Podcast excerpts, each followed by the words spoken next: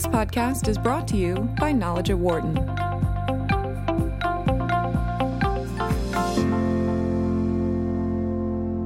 Well, how companies treat their customers is a very important topic these days. We have done stories on this show about how customer loyalty is an important component of the millennial generation.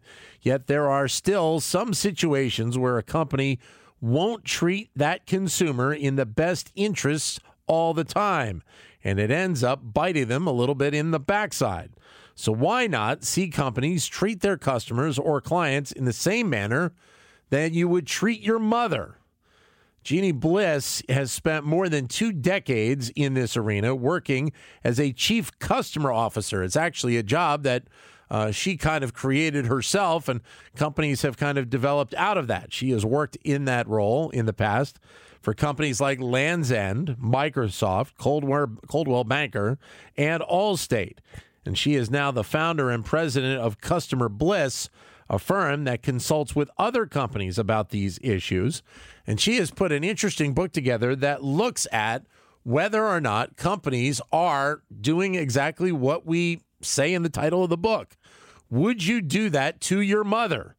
The Make Mom Proud standard of how to treat your customers. And it's a pleasure to have her with us on the show.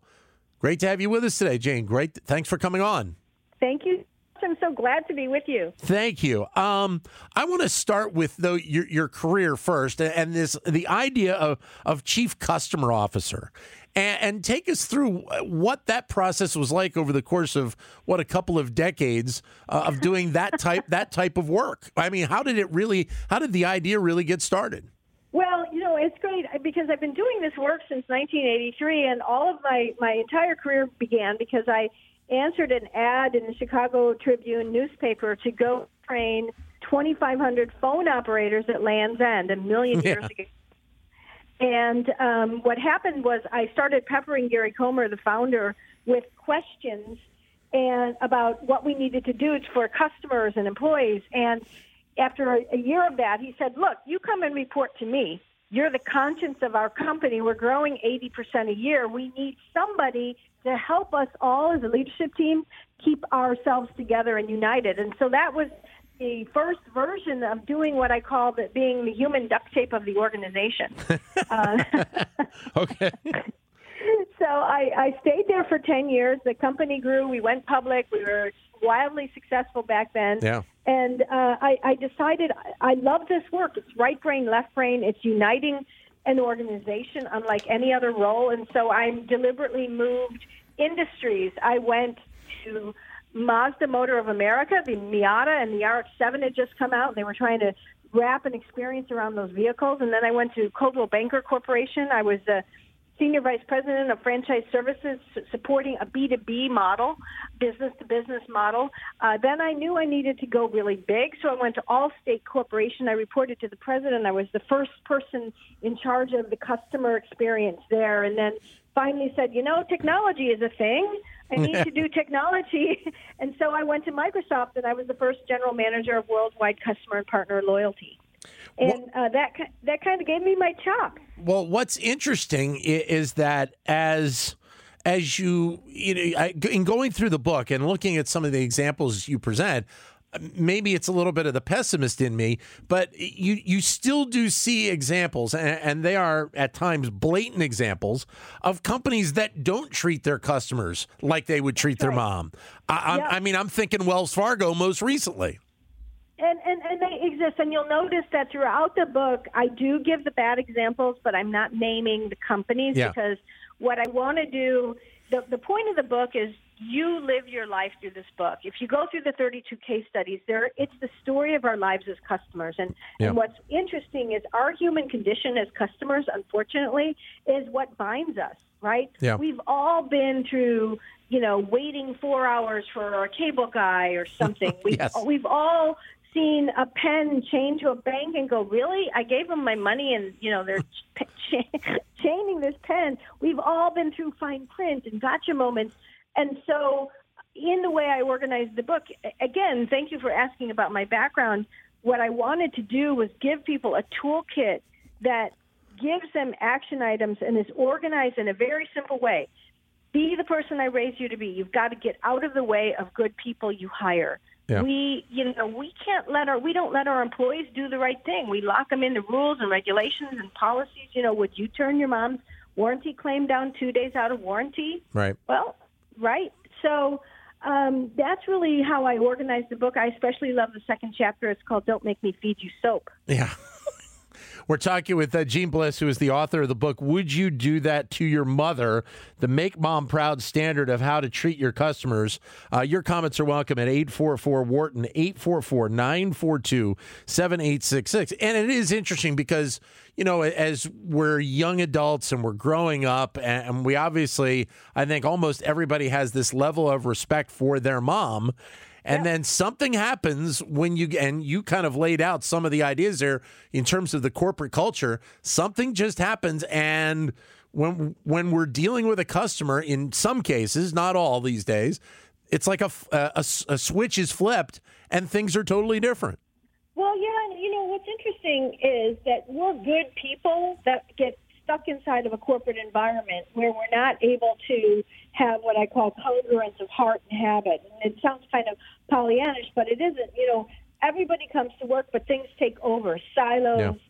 short-term priorities, red, yellow, and green dots, uh, saluting the flag of the board, uh, short-term financial pressure, and those things come before long-term growth or what I call no strings attached growth. And the companies that somehow are finding a way to grow, but growing in a deliberate way. That's why the Make Mom Proud question is a conscience question. Yeah. Have to have strong leaders that push back. You know, that whole story of REI closing on Black Friday, right? That's yeah. a Yeah. deliberate move that says, look, here's who we are, and we're not going to make money because if our whole foundation is around being outside, not going to make money on a day where you should be outside and with your family. How prevalent do you think that that make mom proud mindset is at, the C-suite level? Because that's where the the core decisions are made, and, and obviously, in many cases, public companies, those are the people that have to answer to the shar- shareholders.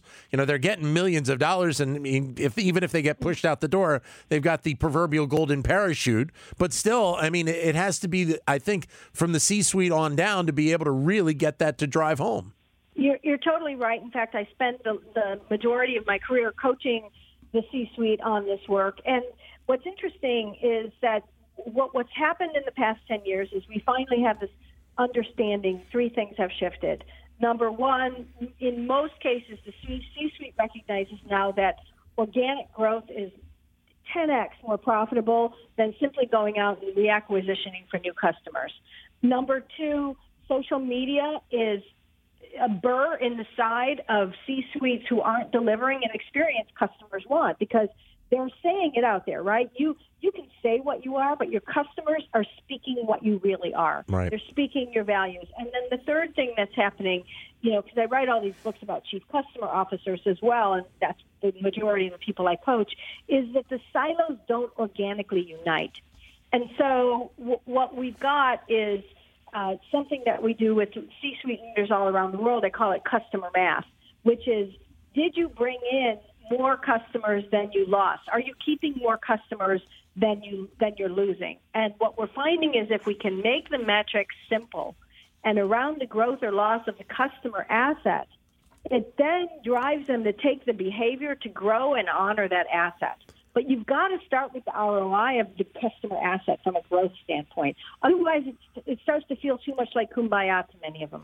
we are seeing in companies more today a want to have teams working on projects. Yes. Do you think that that move by corporations benefits the ability to have that make your mom proud philosophy? Well, you know, what's interesting is um, in talking about the C-suite, we just addressed the fourth chapter of the book, which is called "Take the High Road." Yeah. These are those leadership decisions. This next question you just had asked is about put others before yourself. The middle of the organization and these teams, they're the ones who inadvertently create the spaghetti bowl of complexity that defines all of our lives as customers, right? Right. But what we're what we're seeing finally is a new discipline. You can call it human centered design or wh- whatever, which is you start with the customer's life and their emotion. And the Right. paradoxical thing won't kick in from a growth standpoint unless you realize to reach your goals, you need to first start in design to let your customer achieve theirs. Um, one of my favorite stories from the book, for example, is Careem. They're the Uber of the Middle East, the ride sharing service. They recognized that a certain segment of their customers was stopping using their service. And, you know, if you just ask a survey, why aren't you using our service? You may or may not get what you need, but by speaking to them and watching them and understanding their behavior, they, and this is where human centered design kicks in, they recognized that these people started having kids and they weren't going to use the service because there were no car seats. So they Yeah. started Careem Kids, and that has tripled their business. You tell a, a, a story in the book about uh, Virgin Hotels, Yes. which which I, I, anybody that has stayed at a hotel has lived this story. You go into the hotel, you're co- you're coming from wherever you're coming from. You get in there, you're thirsty, you're hungry, you want to go to the mini bar, and then you know that the prices are insane. And you talk about how Virgin Hotels really kind of took that mindset and, and tweaked it so that like things like candy bars are, Yeah. are would be the same price that you would find in you know if you went to your local convenience store. That's right. And I, I'm so glad you brought that up. I mean, that's the high road, right? Raul Leal, who's the CEO of Virgin Hotels, and, and, and our friend Mr. Branson, who we all adore, they made a deliberate uh, decision about how they would and would not make revenue. And Yeah. that's leadership. Yeah. You know, he says that we don't ever want our customers to feel like we have them. So they created that thing called street pricing. In fact, their managers walk around with notepads to make sure that they're at the level of the street pricing, the local 7-Eleven or whatever you're going to go to, the mom and pop down the street. They also don't charge for delivering your meal, Yeah. uh, nor do they charge for your Wi-Fi. Raul Leal says we consider Wi-Fi a right, not a revenue stream. Um, there's there's another great example in that same chapter. The um, Columbus Metropolitan Library. They are the first urban library in the world to get rid of late fees. Oh wow, yeah, Right? that's Because fantastic. if your goal is to coach and educate and nurture young minds, you know, I remember when I was growing up, I had to return books in the middle of the book. Yeah. right? Yeah. So it's this kind of very deliberate choosing how you will grow. You know, fine print, gotcha moments. Those are the things that you know you may get your customer short term, but you're not going to earn their love and their growth and their admiration long term. That's the leadership movement we're going on. And also- and and everybody will remember the the Seinfeld episode where he gets where he gets caught with a book that apparently has been late for about 25 years as well. That's right. And you know, I also think there's something to be said about the times we're living in Yeah. and values based growth. Yeah. Uh, Yeah. I, I, I just think, and, and the other thing that we're finding is the more high tech we get, the more humanity we need, right? Yeah. You know, yes, yes, you can possibly now have your refrigerator repairman indicate to you when he's going to show up on an app. But if but it's the the man and how he shakes your hand and if he puts on booties and how he cares for your furniture that tells you the kind of mother he's got. So, how do you think then this mindset is going to change? I mean, obviously, we talk about how the companies react to their customers, but how do you think companies are going to react to the people they want to hire by having this type of mindset or looking for it?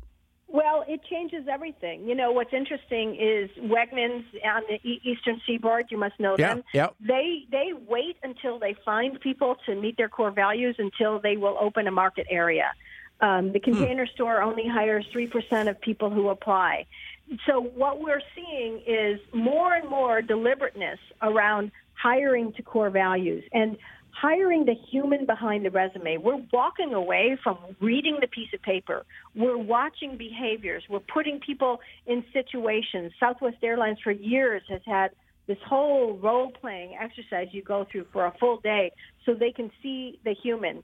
Uh, there's a case study in the book I love, Pal's Sudden Service. They're a drive through hot dog and hamburger stand. Ooh. Eh, They've actually won a Malcolm Baldrige Award. This is how efficient they are. But they they understand the young men and women, many of whom are teenagers, right? By putting them through a 60 question psychometric survey that asks things like, in general, I'm pretty happy about myself. Yeah. I find I should trust people right away.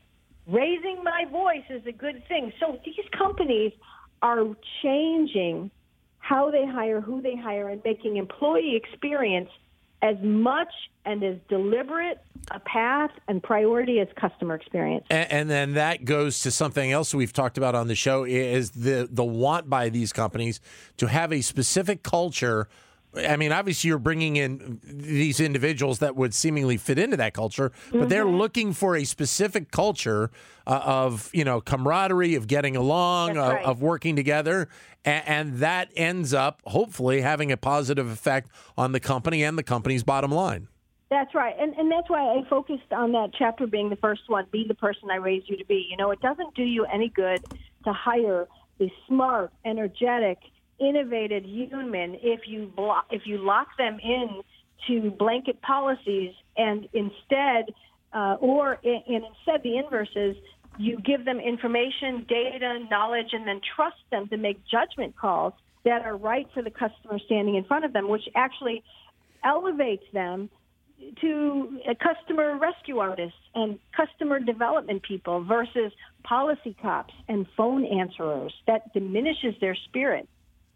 We are talking with uh, Jeanne Bliss, who is the author of the book, Would You Do That to Your Mother? The Make Mom Proud Standard for How to Treat Your Customers. Your comments are welcome at 844 Wharton, 844 942 7866. Or if you can't get to your phone, you can send us a comment via Twitter, either at BizRadio111 or my Twitter account, which is at DanLoney21. So, with, with some of the companies that you profile in the book, how uh, give us an example or two of how following this mindset has truly changed both the company, the culture, but also the the the success of the company.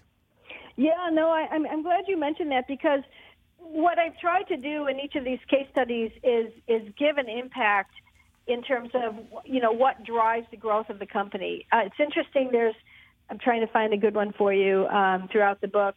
Well, Pal's Sudden Service. We'll just we'll just finish up on that one. Yeah. So um, they haven't lost. They've lost six general managers in almost 33 years. Their uh, square footage is almost 25% more than others. And uh, as I mentioned, they won this Malcolm Baldrige Award. So what we see is that these companies are very, very deliberate. Here's an interesting one: CenterPoint Energy. Now, this is an energy company, right? Mm-hmm. And and what's interesting about energy companies is that we're captive to them. But these companies are, are recognizing that there's an imminent competitor in, um, you know, solar and other things. And what CenterPoint has done is they've created this experience where your power goes out. That doesn't mean that you're in the dark from a human standpoint. Right, right. They have set up a whole series of communications, responses, alerts, um, and they have put as much money into the product of communication as they have put into their grids and their power grids.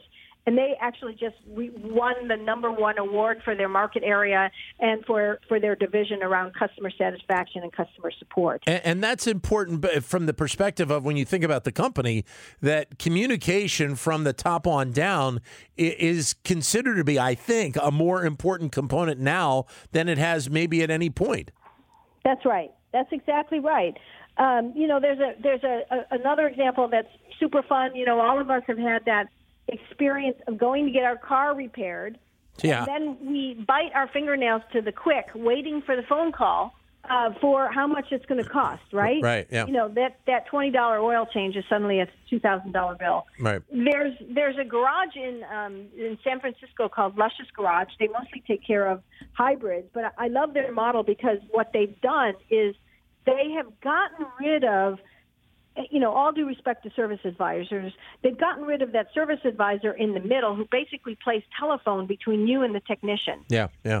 So so instead, you go in, you meet your your your service technician right away, face to face, eyeball to eyeball, and then they create they have a mobile app where you stay in contact with them throughout the total time that they're under your car, looking at your car. They're sending you pictures. You're communicating with them.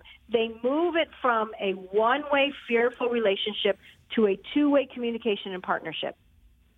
Eh, eh, is this is this an expectation that you have this mindset that will continue to grow and grow? And obviously, you're you're doing consulting work as well. So, mm-hmm. I mean, you're out there talking with a lot of these companies. But the, the adaptation, the understanding of how important these these ideas are, that that it will continue to grow and grow as we move on. Absolutely, and you know we've got these this younger group of people, whether you call them millennials or whatever. They're expecting Amazon Time service, no matter what you do, right? Yeah. They're yeah. expecting they're expecting even higher value congruence in the behaviors of the companies that they will and will not work with because they are so fast to click goodbye. And so yeah. what we're recognizing is, yeah, you've got to embed these things. You've got to make communication a product. You've got to make transparency a, a core value, and then you need to operationalize that not only in your human beings, but in the in the mobile apps and other things that you do to communicate with them. Which is amazing, considering we talked earlier about the communication that that we need to have here, and we rely so much on on our technology. It just makes the challenge of that communication that that much greater, but when you get it right, it, it makes it that much more. Uh, it makes it that much more successful. Jeanne, that's right. Jeanne, I have to, and we're at the top of the hour. Thank you very much. It is a phenomenal book. Thank you very Thank much for giving us your time today. Thank you so much. It's a pleasure to talk to you. Thank you. Again, the book is Would You Do That to Your Mother? Jeanne Bliss is the author. Uh, it is available in bookstores and online right now for your purchase. Pick it up today. For more insight from Knowledge at Wharton, please visit knowledge.wharton.upenn.edu.